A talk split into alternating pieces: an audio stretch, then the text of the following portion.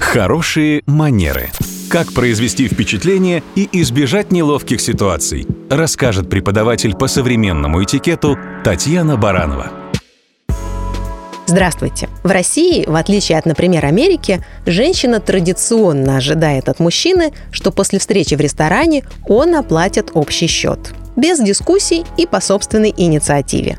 Причем для нас обычно даже не имеет значения, какого рода встреча – деловая или личная. Просто есть убежденность, что оплата счета – это прямая обязанность мужчины. Для России это действительно зачастую приемлемо, потому что наши мужчины сами с радостью берут на себя роль платящего, вне зависимости от того, кто кого пригласил.